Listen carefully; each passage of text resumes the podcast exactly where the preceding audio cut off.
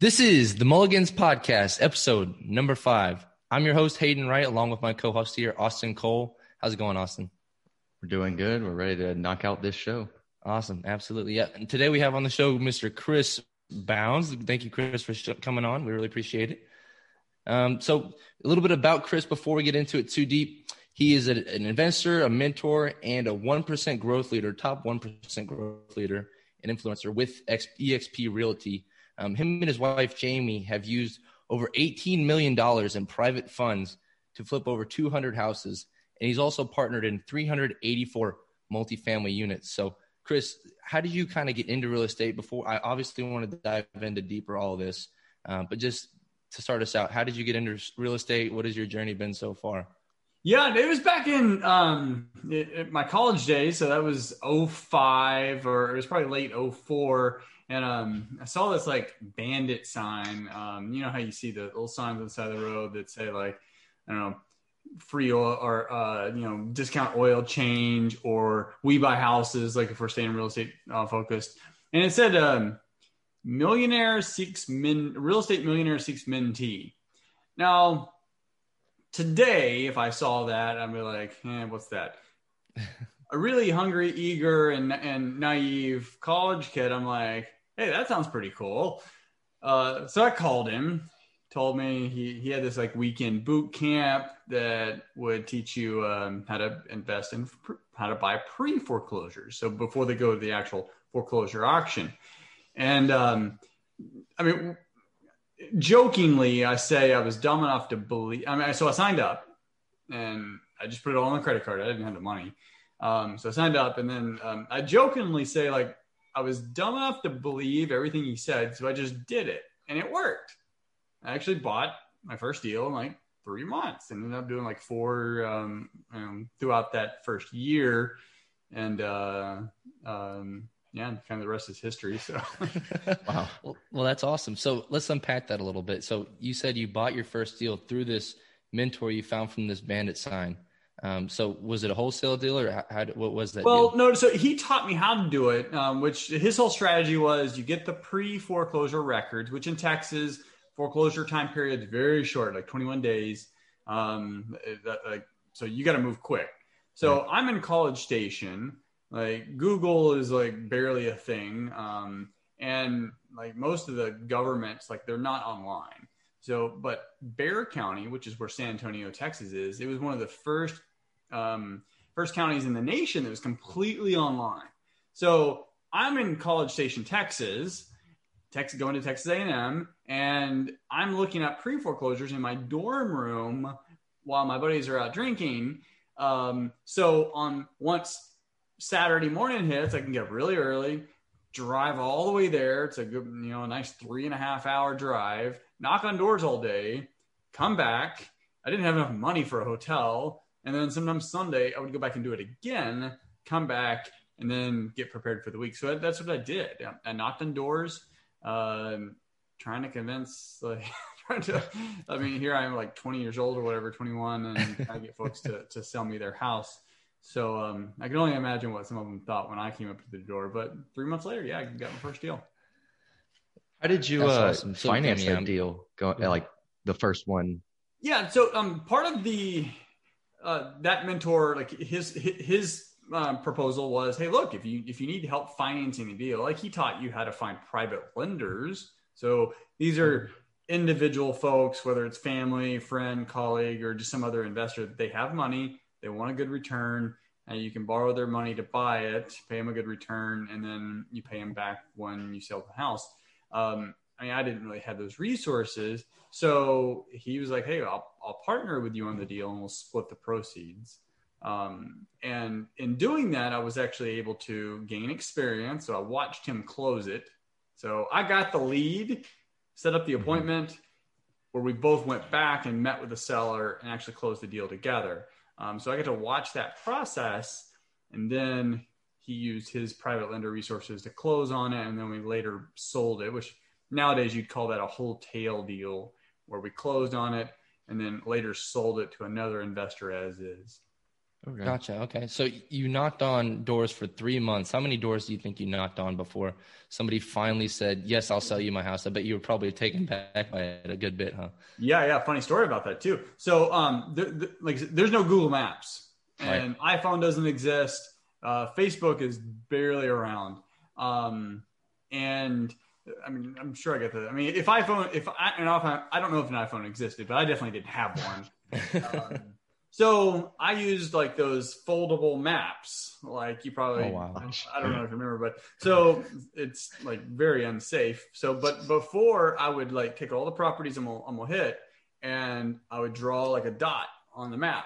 And then I would look at all the dots and we're like, okay, well, where's my path? Like, this is the most effective path, uh, like time, time effective path I can make, I can, I can use. So that's what I did. I'd get there and then start from one and then go from there, uh, next, next one. So that specific house was the very last house of that, of that day. We were there about three months later, very last house. Knocked on the door. This, this older man comes. I'm going to say he's older. He's probably in his upper fifties.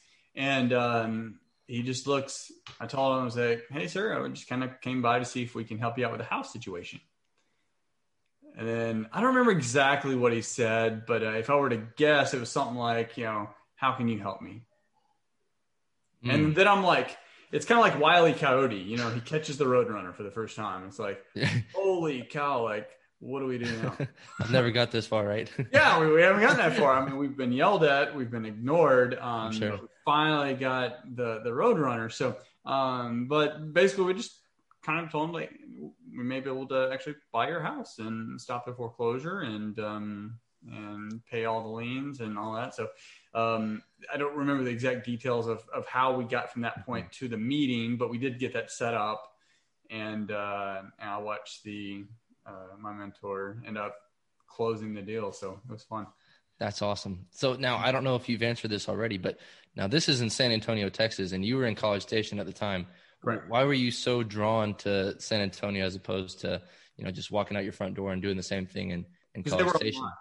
Like I could, I could sit in my dorm room and go online and get all the records. Okay. Um, so in College Station, I mean, you'd have to go to the county clerk's office and like filter through all the paper, um, mm. which we did to a degree. We never did any deals there. Um, and I, and I say, we, I had a business partner um, at the time. Someone I went to college with, um, but yeah, it was just, it was online. Gotcha. Okay. That makes sense. So now you have this conversation, your mentor swoops in and, and you work through the deal together. Um, so, and then are you still worth that mentor today? You still talk to him and keep up with him? Is this, um, I mean, I've, I've, I've said hi a couple times, um, and checked in with him and, um, but I mean, I don't do any other business. That was the only deal I did business with him. Um, and like the class was great. It was very fundamental. I mean, I didn't have anything to compare it to. Right. So that's why, well, I jokingly say, I just believed everything he said and I did it. In hindsight today, um, some of the strategies were a little risky. Um, and, and I wouldn't recommend, but the whole, um, it, the, basically the marketing and, and, and guerrilla, like door knocking, like, that's golden. Like that's, that's really good. Um, and, and the general philosophy now at the time, like, I mean, he was doing what he did and it was successful for him and that was great. And um, he had students that worked out, worked out for me. Today, I do things differently, but uh, ultimately I took action. That that's, that's why I say I jokingly, I believe everything he said because I didn't know anything better and I just did it. So, and then I went from there. Because I, I learned different things and, uh, you know, I made adjustments and uh, bought different types of houses and ended up doing some lease options and um, actually had a rental at one point, ended up doing a, a wholesale deal, which I didn't even know what a whole, it was like actually a double close wholesale. Didn't even know that what that was, um, but I did one. Um, I think that was deal number, I think it was deal number two, um, was it was that one, uh, two or three. So, um Yeah. Okay. So yeah, that was, that was kind of my next question is, so twenty, twenty something year old Chris just gets this first deal with his mentor, um, made a little bit of money on it. I'm sure. What, what happened in your head? What was the next step? What were you thinking? Um, and, and where did you go from there? Um, I'm thinking, holy cow, I just like printed money. Cause I mean, I'm a broke college kid. Right. Uh, now I'm glad I had the money now. I mean, I don't remember how much we made on it. It was probably like seventeen thousand or wow. fifteen thousand. For a college kid, like I'm rich. um, so now I, I had to pay off the credit card and, and stuff, and that funded some mm-hmm. marketing, but I'm like feeling pretty good because basically I printed money. I was able to make money on something that otherwise would have just gone to foreclosure and it would have been lost or I guess recouped by the bank. Um, but yeah, the deal number two was in Waco, Texas. That so that's my hometown. Okay. And they, uh, I'd have to go back for the holidays. So when I was there, I just, then I went to the county records and uh, found this other house that was in violation of code compliance. Or basically like if your house needs a lot of repairs or it's a dangerous building mm-hmm. or in some nice communities, if you you didn't mow the yard that weekend, well, you could get a citation. Well, this one had right. that. So I got a hold of the owner who actually was the estate uh, or the executor of the estate. So the owner had passed away. His friend was the executor. He's like, I guess he didn't have any surviving family members. And this friend lived in Dallas. So this whole, this, this house, an otherwise junker and down like kind of in the in-town part of Waco, not, not, not the best area. Right. It was, it was a pain for him. It was a pain in the butt. So we were able to negotiate a deal um, to where, I, mean, I don't remember the prices, but we kind of haggled on price, got a good price. I go to close on it, but meanwhile, I'd already found a buyer. And the title company allowed the buyer's funds to pay for everything. And I just took a spread. So um, you, you probably can't do that today because um, title typically wants like a clean A transaction before you go to a B transaction. Right. But um, at the time I was able to actually get B um, to come in and sign, and then A got paid. Um, gotcha. But the, the funny thing about that story is that was on the code compliance list, but it shouldn't have been. Really? There was a shed in the back that had already been demolished. It was like, I guess, about, about to fall over. So the city demolished it. Um, but that was months before. They just never took it off the list. Oh, God. Interesting. If they, if they were taking it off the list, I would have never known about it. Yeah. That's kind of crazy how that happened. Okay. So now your second deal is under, under your belt. When do you start shifting into the mindset of, you know, learning how to raise private money, doing flips on your own? And is that something that you still do? You still door knocking? Um, so yeah, yeah. How did you go about no, that? That doesn't happen for six years.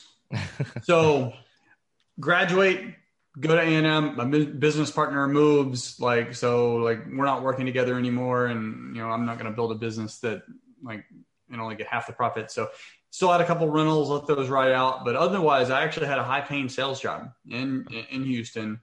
And the thing that gets in, a, in the way of a great life is a good life. I had virtually no debt. Had a couple extra rental properties, so that was a little bit of extra income. I mean, not really a lot. But um, otherwise, I, I made really good money as a sales guy. And, and I'm single, like no debt. I had a roommate, so half my living costs were covered too. Uh, not a bad situation. But now I'm starting to enjoy like post-college, like life with money. Like I never had money before. Yeah. Um, so I'm, I'm kind of enjoying that.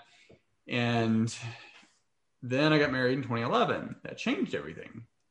Now I'm thinking of the future and um, going back to, hey, I need to go back to building wealth and, and passive income, and real estate's what I knew.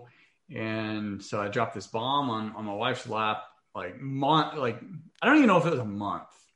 She she probably knows, and she tells the story a lot better than I do. Because um, basically, we're married, still in that honeymoon phase. I'm like, hey, babe, I, I wanna I wanna go flip houses. Like, I want I wanna flip houses, and she knew I did that in college. But she comes from a very traditional background where you get a job, you work, you retire. She was a teacher. That's just, I mean, that's what she knew. So um, she wasn't quite prepared, but she was supportive. And um, ended up, uh, we, we did the same thing. The only thing I knew, knocking to our pre-foreclosures. And uh, it was the very, f- I think it was the very first house of the first month. Um, and we bought that house. Wow. One of, one of the most favorite houses ever, because it's significant in a few ways. One, we got the deal. That's cool. That was our first deal together. Two, we made over a hundred grand on that deal. uh, gross. Wow. Uh, over a three-year period, and uh, and three, it allowed me to quit my job. So it was a very significant deal. But um, we, that was a deal we were going to flip. We would have made about twenty-five grand if we flipped it. We held it as a rental, and I mm. call this strategy now the slow flip strategy, uh, which is basically you flip. You just flip it over a three to five, six year period, not a three to five, six month period. So you're allowed, you're able to take advantage of so many extra things like appreciation, debt pay down, which that part's, you know, a little bit smaller, cash flow from, from the uh, rent, and then tax benefits. Um, so had we flipped it, it would have been about twenty-five grand, maybe thirty. And then it would have been a short-term capital gain, so taxed at a higher rate because we both had jobs, but we didn't. We rented it out, got tons of tax benefits, sold it three years later for over one hundred grand. And it was at the same time my company slashed my salary in half. So Ooh. I'm like, like, both of those happened simultaneously. So we're like, that's hey, a sign. This whole like real estate thing, I think it's time to go full-time. Wow. Was That's that the crazy. Original plan going into the deal, that you were going to hold it for three years? No, we were, we were going to, we were going to flip it. Gotcha. Now, when, when we, when we bought it as a rental, so if, if it's the question, what we were going to do when we decided to rent it, um, I don't think we had a specific time. So what happened is, is um, like when your properties appreciate, typically your taxes and insurance costs are going to outpace rent increases. Now, that's market specific. I mean, if you're in Phoenix or, you know, San Francisco or whatever, all, all those are going to be different. Jacksonville, Mississippi. But mm-hmm. in, in this market, appreciation in two thousand eleven, um, when we bought it, from twenty fourteen when we sold it, like, uh, or twenty, you know, somewhere around there, it went up, it went up a lot. I didn't, I didn't really, I didn't have any strategic plan on, hey, home prices are going to go up a lot. I just knew that eh, we're not really going to make a lot when we just rent it out. That's what we want to do anyway. Passive income, build wealth. Let's just do this. And um, it worked out really well. Now we understand that in hindsight now. So this has become a, a more strategic mm-hmm. uh, uh, exit strategy for us now, as opposed to we just did it. Gotcha. Okay. So now when, when you're renovating, renovating the po- property, are you doing that all at once, or are you slowly doing that throughout the, the, the time span, the three to five year period? Oh no. Um, I mean, well, it depends on the property. So usually if you're getting properties at a discount, they, I mean, they're pretty ugly uh, or very outdated. So you're typically going to go in and just do a full remodel, which is what we did. Now you don't have to remodel it the way you want to live in it. You're right. remodeling it to for meet the, area. the comps mm-hmm. of whatever you're trying to sell it for or rent it for. So that's what we did. Um, now, when the tenant moves out and we want to sell it, we had to do another remodel to let it meet where we're trying to sell it for. Um, so that that's how we approach it. If the home is in good condition, like move-in ready, and it's not like nineteen nineties or eighties uh, condition, then uh, we may do some little patchwork and um, rent it and then upgrade it over time. But typically they're in such bad shape, we have to do a full remodel. Gotcha. Okay. Now, so are you starting the clock as soon as you purchase for three to five years? Are you waiting for a certain profit margin to, to come across the desk when you see what you can sell it so, for? So I just throw three to five years out there. Like it, it, there is no hard timeline. Gotcha. Um, I, I'm just ultimately buying, because here, here's the thing. Like, if you don't need the money, why sell it? Right. Mm-hmm. So what are you going to do with it? And I was having a conversation with um, a, a broker who he's got a couple fourplexes, and uh, he was telling me what they were worth, and I think they're almost paid off, and he's thinking about selling it, but he's like, eh, capital gains. I'm like, look, if you don't need the money, don't sell it. Now, if you have a place where if you sell it and you like, you can go invest it in like this apartment or all these other houses and you can make more money, fine. Like, cool. Like, just take the capital gains or ten thirty-one it. But if you don't have that opportunity cost and you don't need the money, don't sell it, or refinance, because you can refinance tax free and pull some money out and then do whatever else you want with it. Mm-hmm. Um, so that's the strategy. It's not, I'm going to buy it for three to five years and then sell it. It's, I'm, I'm going to buy it, I'm going to let it go through this process. And at a time, I'm going to pick one of the properties that's either not performing as well because it went up in value and now it's not cash flowing because taxes and insurance, or is the biggest pain in the butt because of the area, the tenants, uh, like the property itself, just kind of a money, money pit. Um, so one of those things, you know, we're going to pick some, some of those properties, one or two a year, sell it, take all the proceeds and invest it back into not just one, but more than one. Cause that would, that, that's how you grow a portfolio. Right. Right. Okay. So now, you know, you just bought this property, you flipped it down the line for a hundred grand in, uh, in, in gross. Um, now are you doing deals in between then? When did your wife kind of realize that this thing was real and it was super powerful? Was it after that, that sell, or was it, you know, right yeah, when? Oh, well, once we rented it out, once we bought it and rented it out, like she was, she was in. So, I mean, she actually, that was the one and only appointment she went on. Okay. The house smelled so horrendous. Like she had to politely excuse herself while I closed the deal. So after that, she didn't want anything to do with the acquisition side. She was good with project management. Like she, she liked the, like making ugly homes pretty. She liked that part of it, but um, not so much the sales on the front end. Um, but yeah, we had, so deal number two, same thing, bought it. We we were originally going to flip it. We, we I think this was like a month later, and it was a foreclosure. And when we bought it, the intention was to flip it, just like the first one. We would have made about twenty-five or thirty grand. Same thing. We held it.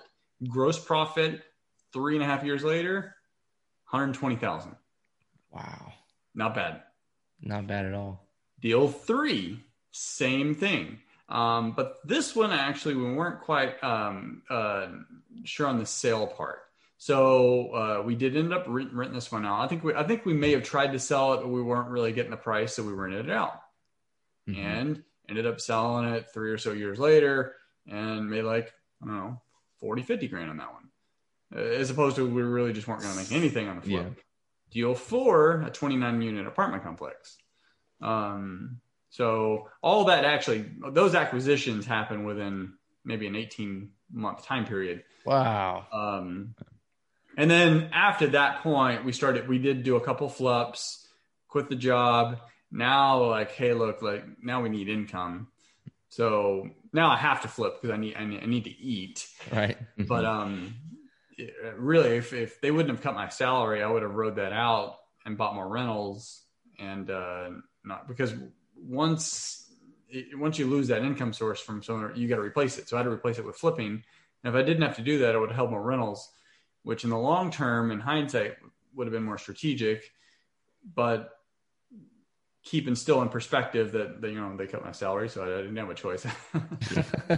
Right. Okay. So, so those first three deals that you made, were those private finance, like privately funded, or were you using your income? I to... used hard money. Okay. On, actually, on all four of them, the, those first four deals, I use a hard money company. Okay, right, and then the I guess the apartment complex you used uh... no hard money. Wow. Okay. Yeah. And now, how did you how did you come across that? Because you went from single family, single family, single family to boom, twenty-nine unit apartment complex. What was the switch there? Yeah, yeah. So it was from a wholesaler, and um, that one was our lottery ticket. Mm. Uh, it was a lottery ticket that we watched slowly burn. Um, So uh, I'll kind of explain that. What does it mean? Yeah, no, think think about it. It's a lottery ticket that's got a million dollars on it, and then you're watching it like burn up. So you're actually watching like your your ticket out like disappear right, uh, right before your eyes. So we bought it knowing. Now I'm like twenty-six years old at the time, and um, uh, we got a baby on the way, and we bought it so ridiculously cheap that I could screw it up and still make money. Well, I screwed it up and still made money. So it was around seventeen thousand dollars a door. Anyone that knows anything about apartment complexes and the prices today, like seventeen thousand dollars a door, like you can barely buy a shack for that. Um, like your your your gang, like uh, your your war zone communities are gonna get like triple that today. So and this wasn't this this was run down and it was not war zone. Um, So that's just how cheap we bought it. It did need a lot of work. We put one hundred eighty thousand or so into it after after we bought it. So we bought it like I think it was like three hundred fifty or so thousand. Put an extra one hundred eighty into it, and I did my due diligence. I had to refinance out of hard money, not cheap money. Mm-hmm.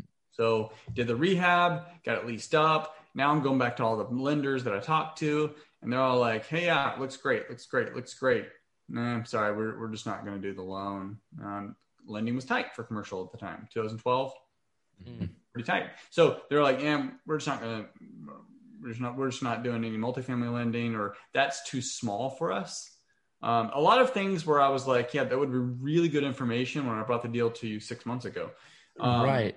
Got all the way to a point where we actually had a lender say, hey, I'll do the deal at sixty-five percent loan to cost. Mm. Well, loan to cost and loan to value, what those mean is loan to value means they'll take the full value of what this property is worth, and then they'll give you the percentage based on the full value. Mm. That's what I had done before.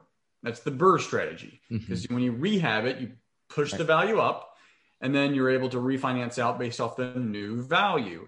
The cool thing about that strategy is if the new value, if you push that up and when you refinance out, you actually could be have no money out of pocket, because they'll basically just refinance your entire existing loan out. Mm-hmm. Well, they said, we'll do sixty-five percent loan to cost, which meant the price that we bought it at, they'll take that number and then only give us sixty-five percent of that. And I'm, which was going to have us bring well over one hundred thousand dollars to closing. And I'm like, we put one hundred eighty grand into it. I don't have any more money. Mm-hmm. Like, like the, this property is worth one point two million. Like, I, I don't have mm-hmm. any more money. Like, why, why can't we do this? It was just, it kept going, no, no, no, no, no, no. The problem was I did the deal by myself, and I didn't joint venture. I didn't work with a partner who had experience with and relationships with commercial lenders, with multifamily lenders, and knew what they were doing. I'm a single family guy trying to dip my toes in multifamily. That was my mistake. That's a mistake with uh, just being naive, not knowing. Uh, but I did still prove the first thing true. I bought it cheap enough to make those mistakes and still afford to make money. So we made a hundred grand. We sold it to another investor. He got it appraised for the one point two million dollars I thought it was worth originally. So I was right there. I was just wrong on my execution.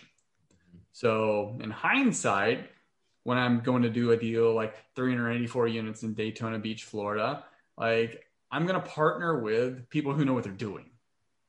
So now I can have intelligent conversations with other lenders, other sellers, other buyers of multifamily. And I'm a general partner in a three hundred, like a like a fifty something million dollar property. And, and and I want to keep this in perspective. I'm a small general partner in this deal. I'm, I didn't like, this is not my deal. I got to participate sure. in it, which I was happy to, because now I can learn from within. Mm-hmm. And I can also have that resume builder. Right. Um, so if I would have done that in the beginning, because mm-hmm. this is what happened with my hard-earned money lender. Sold it, told him the story. Told him the story, and he said, well, you should have just told me. I would have partnered with you on it.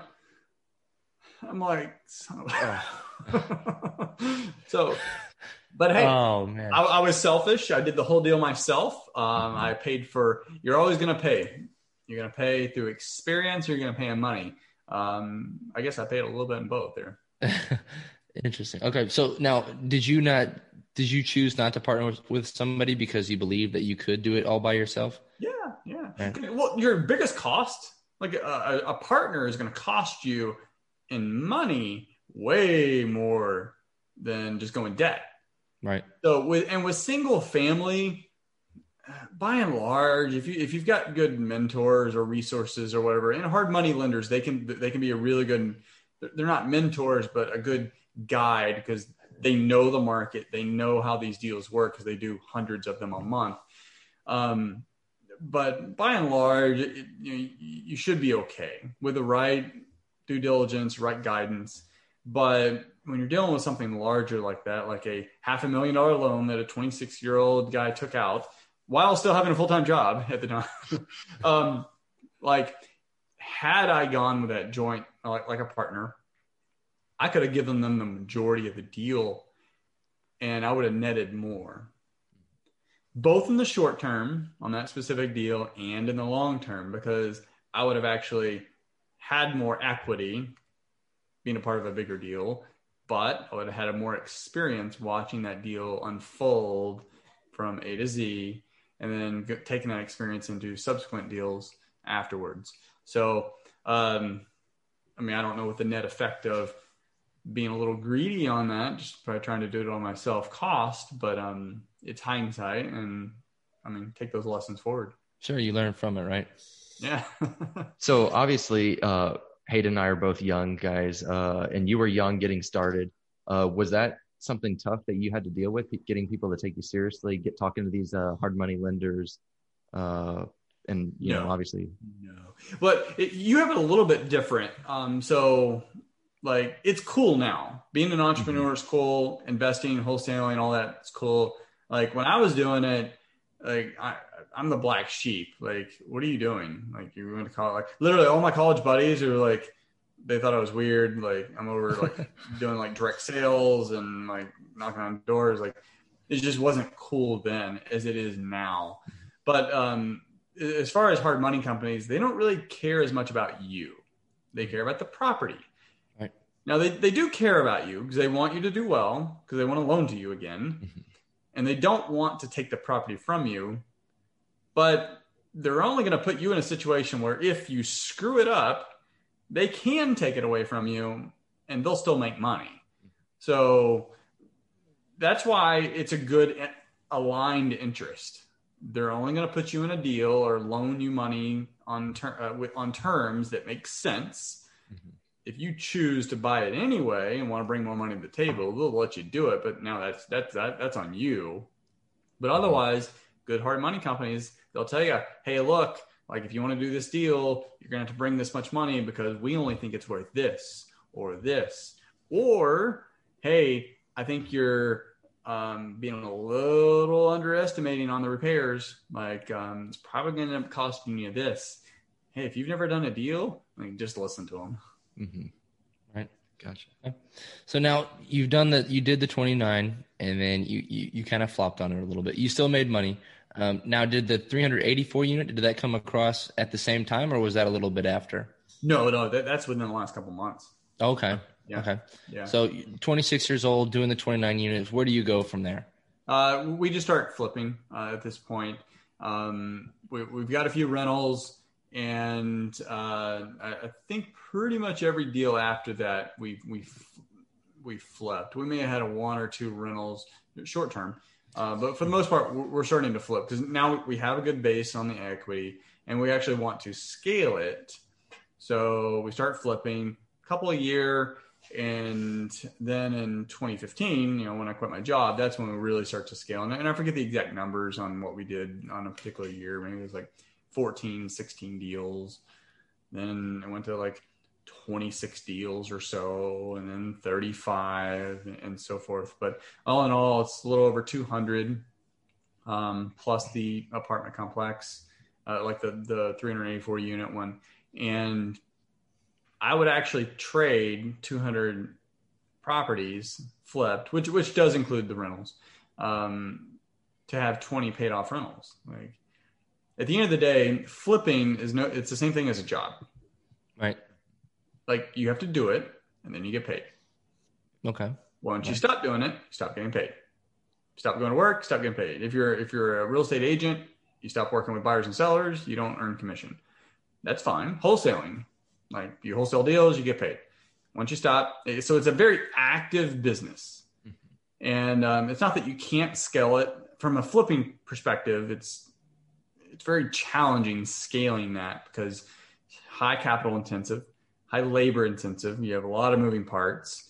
Um, and then you've got timelines you have to hit. And if you're off on those, then that's when you um, put yourself in a position to lose money. So um, wholesaling, I think, is a little bit easier to scale because other than marketing and sales, it's not, not quite as um, capital intensive. Right. But, um, ultimately it's passive income. Like mm-hmm. we, we started reflecting and market, you know, getting a little bit more competitive. We're having to pay more than we like for deals. And then it was like, hey, look, like what did we get in this for? This is a huge machine that we're spending thirty grand a month on marketing at the time. And we're like, like, it's stressful. Like, we got termites in this house, and like this project's like fifteen grand over budget. And like, yeah, great, we made money on this one, but now we got to go like find five more. um, yeah. So it's like, where, where does that stop? Because at the end of the day, once it stops, like all the money, we're back to square one. Like, well, what do you do? Mm-hmm. So we just decided, hey, look, let's, let's scale this back, start buying more rentals, do the slow flip strategy. And then once you get a big enough pipeline, you could sell three, four, five houses a year, or maybe one, two houses a year, because they're in the pipeline. And now you've got your fifty, sixty, seventy, eighty grand profits per deal, mm-hmm, in a relatively passive basis. So that, that, that was the, right. the part of the catalyst. And then, um, you know, I'm personally not a, I'm, I'm not a manager. Um, I'm, I'm not a good, I guess, uh, yeah, I'm not, I'm not, I'm not a good manager. It's something I learned uh, building, building a team. I'm not really good at that. So it's like, eh, do I really enjoy that? No, I, I don't.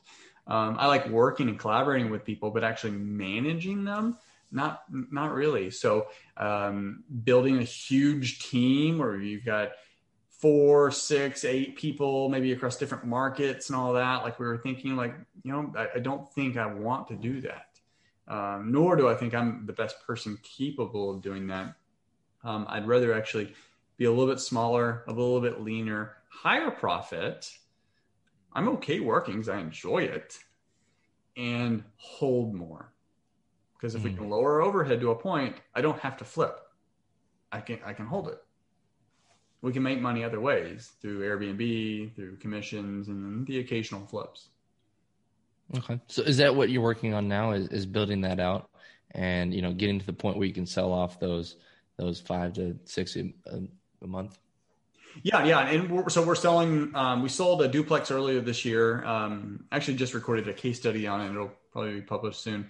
Oh, cool. But, um, so that was a duplex that it was worth nothing. We bought it just for the income, um, cause it's in a flood zone and a rundown area. It was just kind of an ugly property, but, uh, we bought it because it cash flowed really well. Um, and then we knew time would work in our favor. Well, it cash flowed really well and time worked in our favor, and we sold it and we made ninety grand. Um, so, and then we got another one. Now this one's a bit crazier because it's only one year. So we also bought it ridiculously cheap. It is a flood house. Um, we never wanted to keep it as a rental, but we knew that was the only way we could buy it. And it cash flowed like crazy. And the, because it was a foreclosure, and the lender actually uh, gave us favorable terms because they wanted it off their books. And so we're like, cool, we'll buy it, because it's, it was one hundred twenty thousand dollars for a three thousand square foot house in a nice subdivision in Conroe, Texas, just north of Houston. Um, and it's an area where parts of it historically flood. This one flooded. I bought it fully remodeled. It was already remodeled. Well, some of an investor, I think they were an out in, out-of-state investor, bought a whole bunch of flood houses and got themselves in a bad situation, couldn't sell them. So this home had been on the market a long time, got foreclosed on. So I buy this house that should be worth over three hundred thousand dollars. I buy it for one hundred twenty thousand dollars because it flooded and like no one wants it. So, but I know I can rent it out. We rent it out for two grand a month. Not bad. Mm-hmm. Um, I've got two years interest only at nine hundred dollars a month. So add in some taxes and insurance. Like I'm, I'm making five, six hundred dollars a month. Not bad.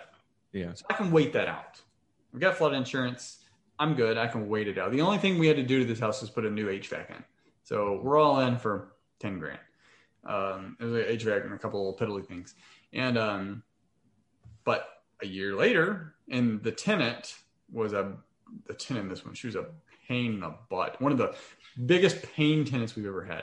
So my wife and I were looking at it like, look, this tenant's a pain. We know she's going to move out. She'll move out in July. The market today is crazy. You all know, you know, I mean, anyone watching this knows that. So we can let her move out early and get on the head of this, because our neighbor just sold their house for three hundred fifteen thousand dollars and it flooded too. So let's get out. Let's let her out early. Take advantage of this wave. Like this is because I, we underwrote the deal that it would be worth one ninety. That's what I thought at the time it was worth last year. So this time last year with one ninety, we bought it at one twenty. I was prepared. Like that would have been a good profit because we really didn't put anything in the deal. But now we see our neighbors got three fifteen, and we see other like homes in the area, and like the ones that didn't flood, like they're getting four hundred plus. Um, so I'm like, this is just nuts. Like, let, let's let her out. She was happy to take that. Good riddance. And uh, we get it on the market. And uh, we didn't get anywhere near um, three fifteen. Um, we're under contract now. It'll close and um, it should, it's supposed to close next week, but that'll get pushed. But um, we're under contract for two fifty-five. Home run. Mm-hmm. Wow. Home, when last year, I mean, that's sixty grand over what I was thinking in one year. And last year, yeah. So I'll take it. Yeah, and absolutely. That we really didn't want long term anyway. Mm-hmm. Yeah. Right. Wow. So, what are your uh, your requirements that you're looking for in these properties? For a rental, not much. It needs it needs to net cash flow, including capital expenditures. Um, so all P I T I. Um, so you got principal, interest, taxes, and insurance, and capital expenditures, vacancy, and repairs. Okay. After that, depending on the area, it can break even. It's all about controlling the asset. Mm-hmm. Now, I want it to cash flow. Actually, at that point, if I get one two hundred dollars a month, I'm happy. Gotcha. But I'm okay with it breaking even because I know ultimately you don't like rental properties, cash flow. I talk about it too, but I also say like it's it's not a cash flow game. No one's going to get rich off two hundred dollars a month. Right. But once you've already covered your base for capital expenditures, for vacancy, for repairs, and then just your general overhead, like at that point, you just let your tenants pay off your asset. Mm-hmm. And I like to throw this trick question out there. Um, well, we'll do this live on the air. Um, I, don't, I don't think we've talked about this before, but maybe we have. So um, just rough guess, how many properties do you think it takes to be a real estate millionaire? Oh, gosh. In a single family? Uh-huh. Oh, man. It, it's going to take a lot because yeah. average is what, I mean, a really good one's going to cash flow two hundred dollars a month. Okay. Okay. I would say I'm going to guess, I'm going to guess really high, five hundred dollars. All right. Okay. I, I would go with um, if you're shooting for being a millionaire in thirty years, it would take, I don't know, ten homes that are one hundred thousand dollars, but you Closer. know. Yeah. Yeah. Okay. So Austin, you're, you're actually tracking with me. I think Hayden, you were thinking more cash flow. Oh, I was thinking, I was thinking, oh my gosh. Yeah. Okay. So I see what you're saying. You're paying off. Yeah. Six. Okay. So it's going to be six Four homes. to six. All you have to do is let your tenants pay them off. Mm-hmm. Now you can, so if you bought two a year, you did that for three years, boom, real estate millionaire. All that means is you control a million dollars in assets. Gotcha. Ish, depending mm-hmm. on your market. Um, you let your tenants pay them off, you're a millionaire. Like you, you can't retire. It's not going to let yeah. you like be the next Grant Cardone. But if you if your if your job is just to build some wealth, have a tiny little bit of cash flow, but ultimately just build wealth, and you're going to work your job and, and do your other side gigs, like boom, that does it. Because really, you're it's more than a million because they're going to go up in value. So it's probably two million dollars in, in real estate assets that you have. So if you want to be do it longer by one a year for ten years, like it doesn't take as much. Like you don't have to buy apartment complexes to do that. It's very mm-hmm. simple. One, two, three, five, well, let's say three to five, three to five rental properties anyone can do over a five, ten year period. Just let tenants pay them off, manage them like a professional. Like don't just set them and forget them. Right. They'll treat you well. Don't treat it like a Don't like spend all the cash flow. Don't treat it like a cash flow game and let that aid your life because it's not until you, you you need more for that to really be important. But um, if you just treat it as a equity buildup, it'll do it. Gotcha. Mm. That's a good point. Okay. So now looking back, that kind of ties into what you wish you had done starting out. You said you'd wish you'd ha- you'd rather have had twenty that are paid off rather than two hundred flips, right?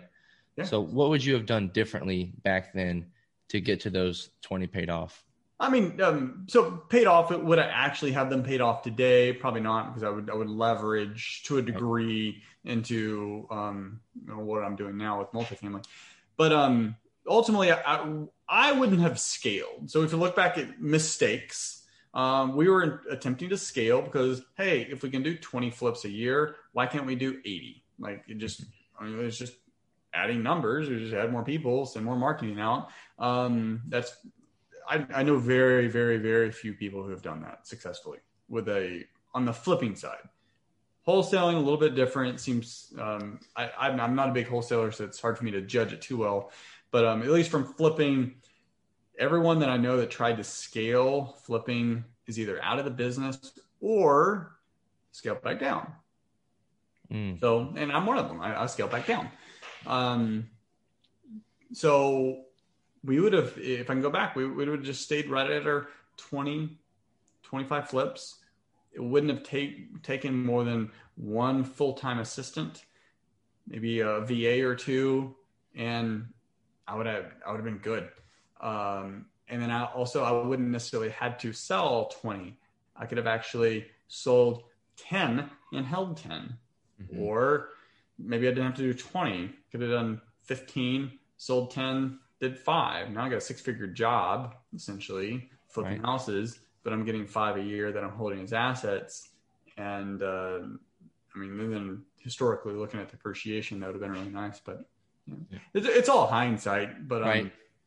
uh, I mean, I've got, let's see, I'm almost forty. So I've got two more lifetimes. I'll live till one hundred twenty.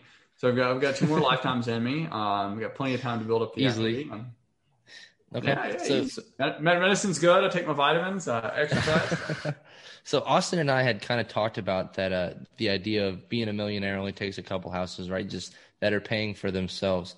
Mm-hmm. So now, but we didn't look at flipping them. Um, this was on a, on a run a while back, Austin. I don't know if you remember that, but uh, we were super jazzed up because we had just figured that out. Um, but now we hadn't, again, we hadn't talked about flipping, and we had turn, talked about buying them turnkey. What, what would be your thoughts on that? Just something we found on a, one of those, the websites you see where you can buy those turnkey properties, uh, maintaining a tenant, not doing anything crazy to it, not flipping it to H G T V levels. Mm-hmm. Um, but again, just keeping someone in there and having it occupied and let that ride out over the years. So you're, you're talking about you buying turnkey rentals from some, some investor or wholesaler. Right. Yeah. I mean, you can, you're just going to pay more for it. Mm-hmm. I mean, because right. someone's doing a lot of the work. Like right. You're basically at that point paying for yield.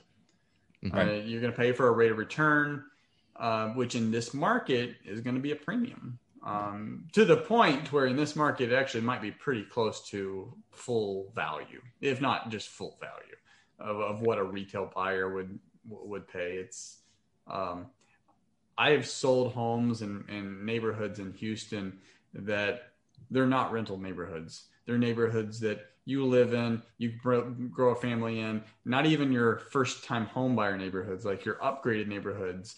And then I find out the cash buyer who bought the house rented it out, bought it as a hmm. rental. So, I mean, in this market, you'll have to compete with them.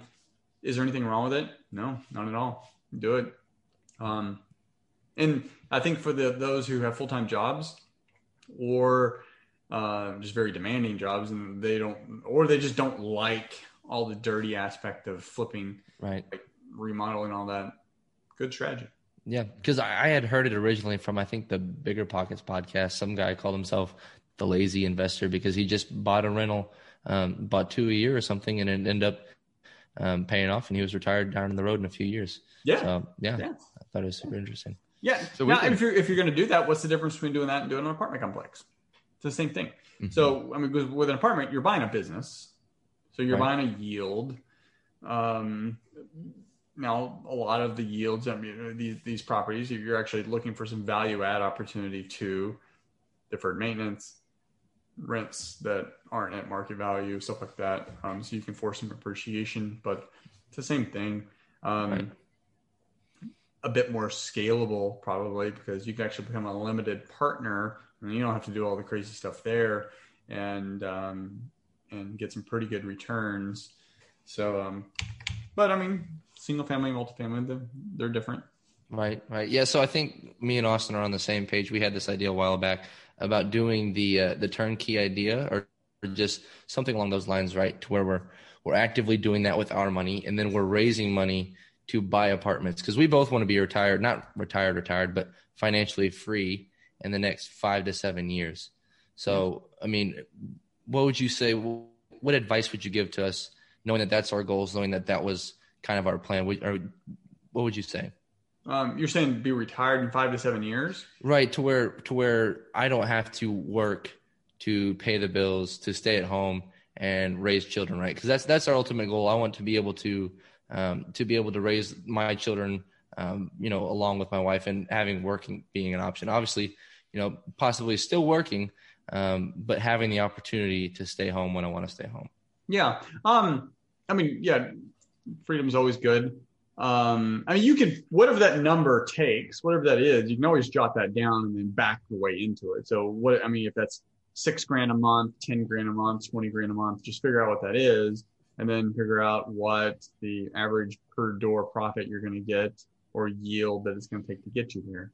So it's a pretty easy formula. And then you can figure out like, okay, well, if, if this is it and I want to get there in six years, well, I need to be able to do this like every single year.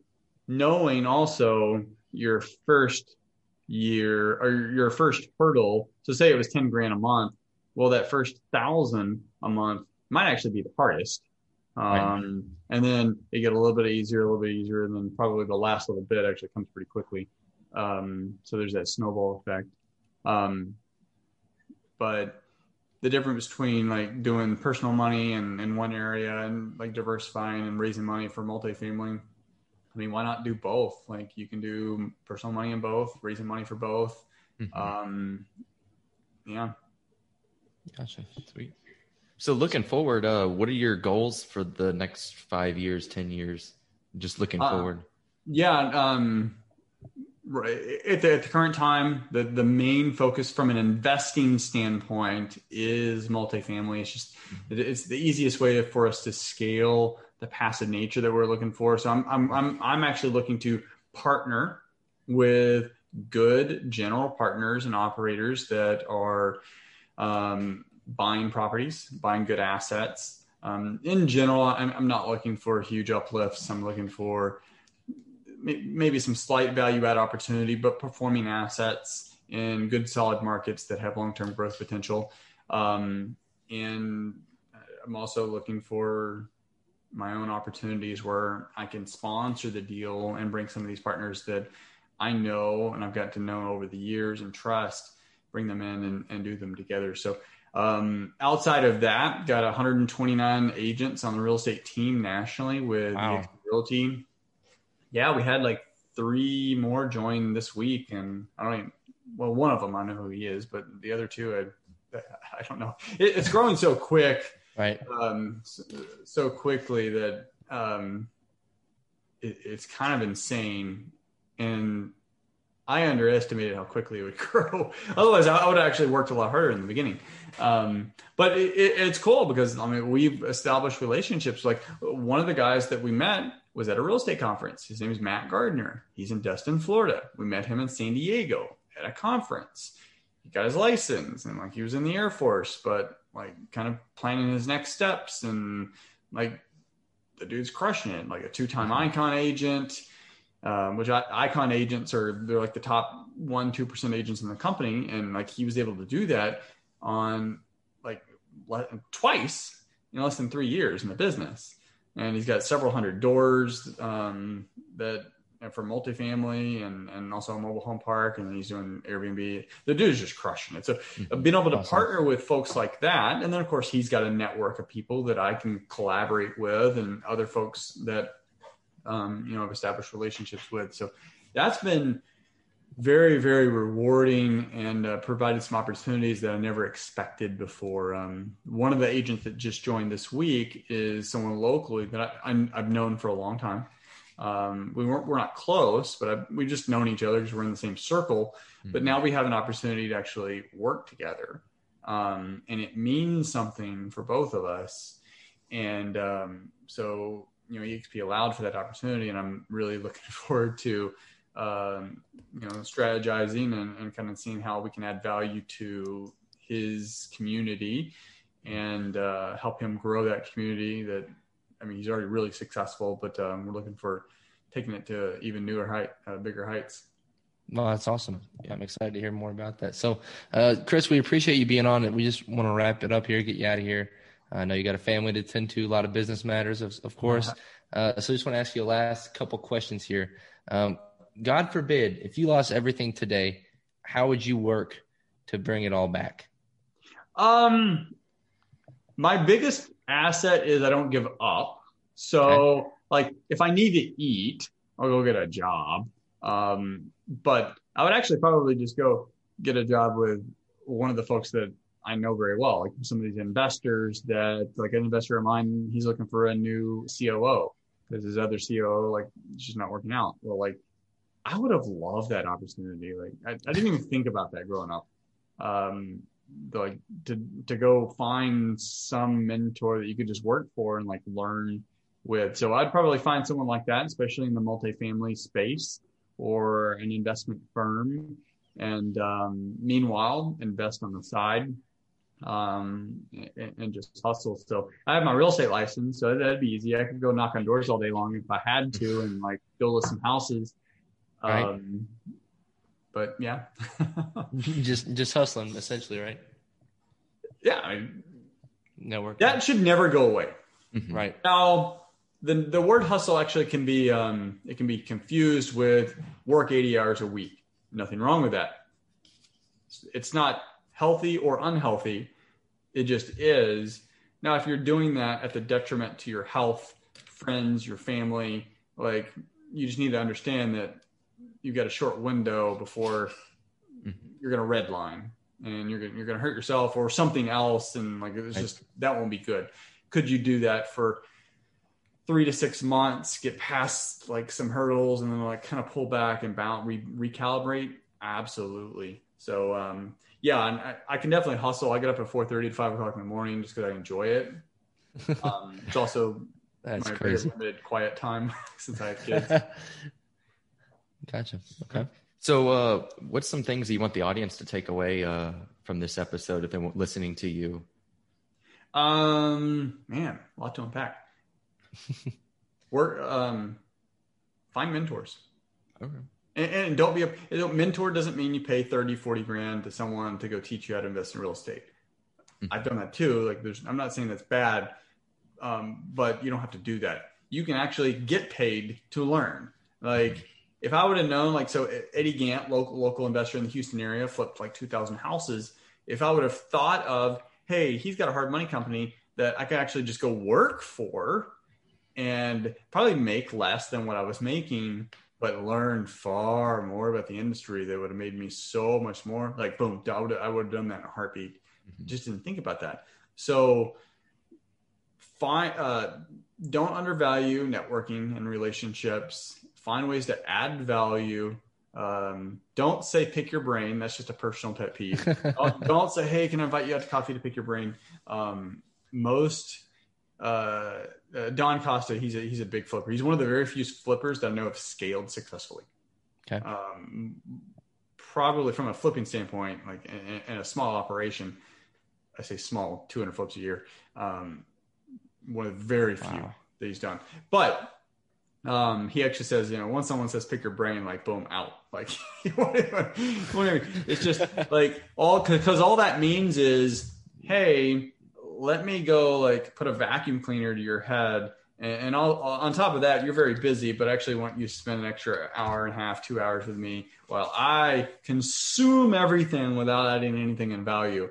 Right. Really, what you should say is, um, hey, kind of new in the industry. Um, I mean, you could, you could ask for a pointer. Do you have any quick tips, like a, like a book maybe I should read or a networking event um, I should go to?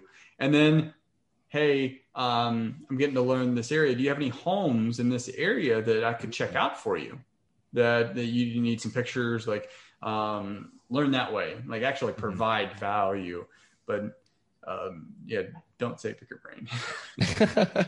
That's funny. Okay. So exactly like that. So would that be for you as well? You, you would like somebody to maybe, you know, it sounds like ask some advice and then slowly like provide value to you, maybe run a, run and check out a property while you're busy one afternoon or bring you a deal. Is, is that sort of the, the way to your heart as it seems? I mean, I'll be much more receptive to it. And I've had that like several years ago, I would have been able to use that more. Like today, because I'm I'm not running on a flipping machine, I don't necessarily need the property checks. Um, I am going to Brazoria, Texas tomorrow. So yeah, if anyone wanted to pick up a lockbox and had super access, um, I would have taken them on that. But um, yeah, I mean, I'm definitely going to be much more receptive to it. I may not have the need. Like there's always that. If I don't have the need, I just don't have the need. Um, at that point, hey, come join my community, like network, collaborate. I tell everyone now, like, dude, if you want to learn, I've got like a community and like, you can just go and like talk to other people and I'll ha- be happy to chime in. Cause I, I, I prefer group type interaction because that way you ask a question. Well, there's probably five other people that didn't ask the question, but they have the question. Mm. And now everyone can learn as opposed to me texting you. Right. Well, um, we were reading your bio before the uh, the interview, and I noticed that you were a private pilot, and you uh, have finished an Ironman. Is it just yeah. one or uh, just one Iron? Um, just one. It's going to take some convincing from for me to do another one. For my wife. It, it, it's was, a second, it's like a second job. Uh, yeah. Training for that. Um, well, to train for it well, it's like a second job. I actually didn't. I, I probably trained less than half of what you should. Personal choice. I was willing to accept the pain that came with that. It's fine. I, I, I met my goal, which was finishing it. And uh, I'll, I'll do another one um, when that is. I, I want to do one before I'm forty. So I guess I got like a year and a half left. Um, so we'll, we'll see. Yeah, I've done two as well. Uh, Sweet. So yeah, I did one right at eighteen. Then I did one at nineteen. And then I was like, yeah, I, that that was going to be my question is because I get that all the time. Oh, when's your next one? So before you're forty is what you're go- shooting for. Yeah, I've, I've got that. I want to do a century run. Um, and there's the Brazos Bend um, one hundred that I'd like to run. Um, and, and really, so I do I do those events because I'm actually not a good endurance athlete. But I do it just because I can. Not that I'm good at it. So I'm a horrible, horrible, horrible runner. Um, I actually don't like saying that. Um, but I guess let's say this. I'm, if you look at the crowd, I will not be one of the fastest runners. Right. Okay. But that's okay. Because I know all I got to do is put one foot in front of the other.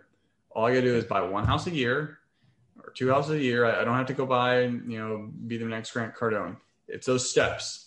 Mm-hmm. And then I'll figure it out. I'll get stronger. The next time I'll be a little bit better, a little bit better, a little bit better. And then, but either way, you're making forward progress. That was my Ironman strategy. If you got to walk, just don't stop. That's okay. It's okay mm-hmm. to walk. Just keep walking forward. And then you're always one step closer to the finish line. Yeah. It's okay if it takes you a little while. It'll just be a long day. it's it's still a long day. It, yeah. it, it is a long day. Um, but I already, I wrote that off in my head. Long day, that's fine. I'll be in my bed tomorrow. Um, it's just one day. It's yeah. just one day, glorious forever. I the remember, pain is more than a day, though. yeah, everyone's rigor mortis. Like, yeah. I remember going to watch the start of Austin's, and then I went home for the rest of the day, and I came back at night. I was like, I cannot believe I was sitting on the couch all day, and he was riding to Houston and back, Houston and back, and swimming two miles. It was – I just, it's, I can't believe what you guys have gone through. So that's super impressive. But Chris, we appreciate you being on the show. Final question here. Where is the best place for our guests to reach out to you? Yeah. Um, I mean, one of the main hubs, uh, Invested Agents, invested agents dot com has all my socials. We're Facebook, YouTube. We put a video a day on YouTube. Like there's over oh, wow. three hundred videos now.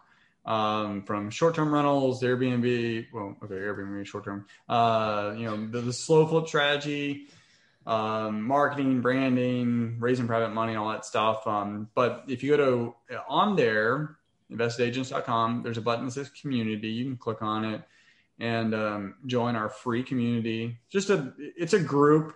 of other real estate agents and investors. We have a lot of resources that you can take advantage of and um, collaborate, send me a message, ask a question. Um, yeah, love to connect with you. Awesome. awesome. Well, thank you, Chris. Everybody reach out to him. Uh, make sure you tell him how great he is and how he should run that other Ironman. Um, and make sure to not ask to pick his brain, because that no, is no, a do it. large no-no. Awesome. All right. Well, Chris, uh, really pre- appreciate you being on the show. Uh, we learned a lot from you, and we hope to have you on sometime in the near future. Thank you. Thank you. All right, everybody, that was our show with Chris Bounds. Uh, I mean, I think it was a great episode. I really liked how he, he didn't overthink things in the beginning when he became interested. He took what he was told. He fully drank the Kool-Aid and was all into real estate. He didn't stop and overthink about what actions to take. He just started taking action and started knocking doors. And it was three months, as you heard, before he got that first deal. But after after that first deal, he was off to the races. So um, I thought that was super inspiring and encouraging. Awesome. What were some of your key takeaways? Yeah, I loved how he was able to learn from those mistakes that he he said were mistakes, but really came out and made a hundred grand off of it. Right. Um, but again, he uh, pushed forward. Uh, he realized that, you know, maybe scaling up his house flipping business wasn't what he truly wanted in life, and scaled it back down and pursuing multifamily now, ma- that massive three hundred plus unit apartment complex.